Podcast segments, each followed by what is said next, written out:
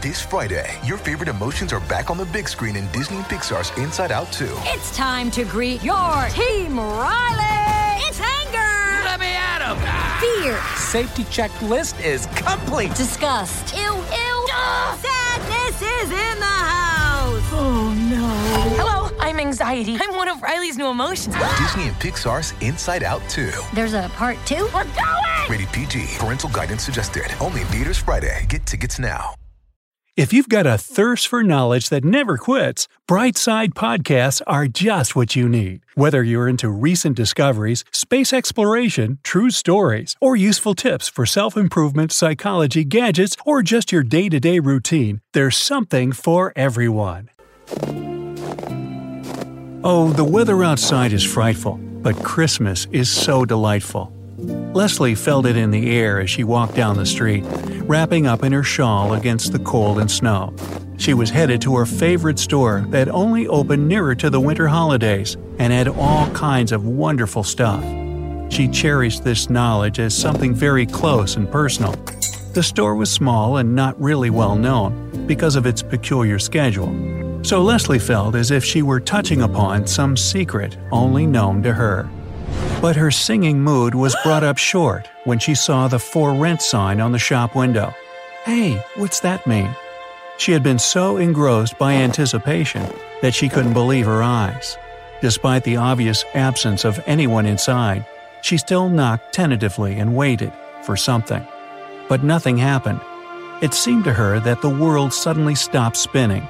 Upset and downtrodden, she already turned to leave, thinking about what she would do now, when she noticed a small piece of paper tucked between the door and the jamb. Alec wasn't really fond of Christmas. Too much hustle, everyone around seems to be so happy for no good reason, and the overall air of it didn't bring him lots of joy, rather, anxiety because of the imminent expenses. His birthday was on the 29th, and that was twice as inconvenient. He had lots of friends, and most of them would be offended if he didn't throw a party for everyone. The prospect was harrowing. Buy presents for everybody, especially for Jane. He was going to propose to her on New Year's Eve. Invite friends over to his place for a party. He wondered where to take all that money. Deep in these anxious thoughts, Alec barely noticed stepping onto something soft but springy. When he finally registered the weird sensation, he turned around and saw it a wallet. Thick one, half buried in the snow. Alec hesitated, but then took a step back and picked it up. Inside was a hefty stack of $100 bills and a photograph. Marissa woke up covered in cold sweat and sheets clinging to her wet skin. Another nightmare, this time about Ben. She didn't exactly remember what it was about, but something horrible happened. Come on, even sleeping pills didn't help any longer. It was almost noon. She fetched her phone and called Ben just in case. One, two, three long beeps, and he picked up. Hearing his phone was what? She jumped out of the bed and started looking frantically all over the place. He couldn't have. Oh no, it wasn't there. She hung up, telling him she'd call back in five, and began shoveling up every inch of the apartment. Then the phone rang. She thought it was Ben again, but the number wasn't on her contacts list. Marissa picked up. A voice she didn't recognize called her by her name. Leslie took the sheet and unfolded it. Inside was a note from the owner of the store that read, Whoever finds this, please call me, and a number. Her heart suddenly racing for some reason. She produced her phone from her bag and dialed the digits. After five tones, she was already going to hang up when something clicked and the voice of the man she remembered from previous years started talking. Answering machine. Hi, if you hear this, then you probably found my note in the door of the store. I understand your frustration, but unfortunately, I've got no loan this year, so I probably won't reopen before Christmas. I have all the stock on me, though, so if you'd really like to order something, it would be my pleasure to call you back and arrange delivery. If you're interested, please stay on the line until the signal tell me your phone number and or email, whatever you prefer, and I'll contact you as soon as I can. Thanks. Leslie was surprised, but waited for the signal and spelled her email. She wasn't fond of phone talks anyway. Alec looked at the photo. It showed a young African American woman, closer to her 30s, smiling and beautiful. Alec turned over the card and saw a name and a phone number on the other side Marissa. Clearly, she wasn't the owner of the wallet, but she probably knew who was. He sighed and took the phone. Um, is it Marissa? Yes, my name's Alec. I found a wallet in the street with your photo and phone number on it.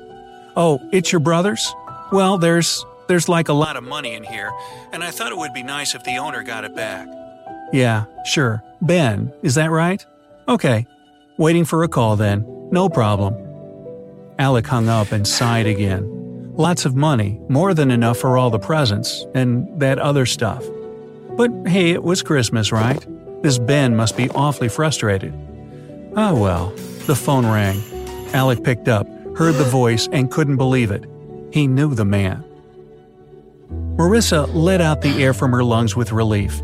A good man, this Alec. She'd immediately told Ben to call him and went to dress up.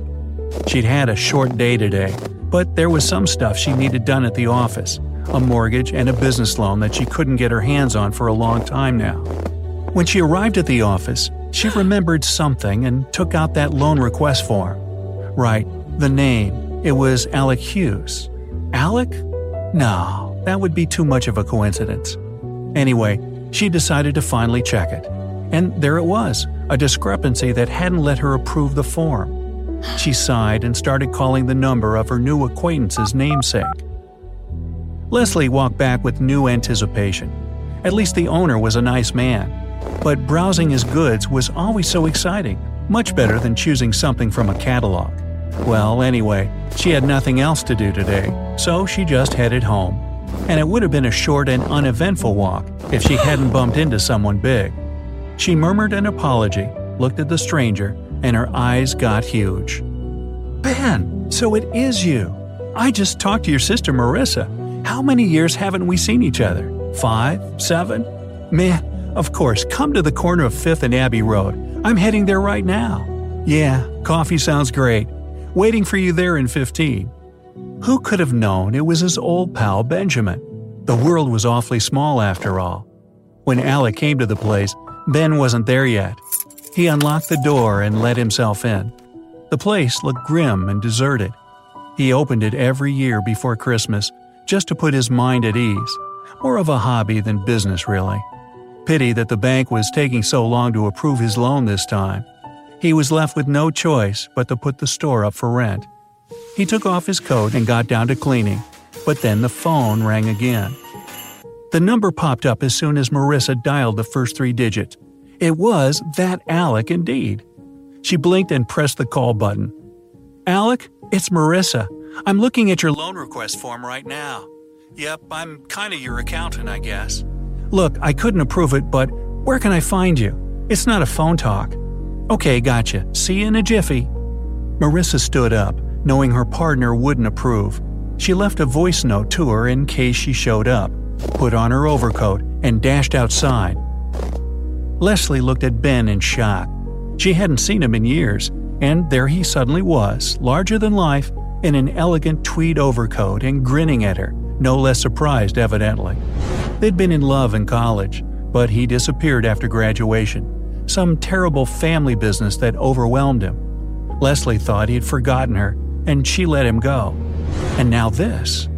When he told her where he was headed, she opened her eyes even wider and said she knew the place. And so they went there together. Alec was on edge. Ben still hadn't come, but now all his thoughts were about Marissa. Suddenly, rapping on the door made him start, and he went to open. It was her. She came in and they sat down at the counter, where she showed him the mistake in the request form. She couldn't have corrected it herself, and by all means, she should have rejected it. But given the circumstances, and then another knock on the door. Ben and Leslie talked and talked until they finally came to the store. Ben knocked, and when the door opened, Alec greeted him with a broad grin. Then he saw Leslie, his most devoted customer, and his smile grew even wider. Come in, both of you, step inside. Look who's here, by the way. Marissa stepped from behind the counter, waved at Ben, and stopped short. Right beside her brother, was her longtime business partner, Leslie. No way! This was just too much. So it turned out they all knew each other this way or that. Hadn't met in years, but here they were. Alec happily returned to Ben his lost wallet. Leslie and Marissa, together, helped Alec correct his request form and compile it so that he got even more than he could hope for.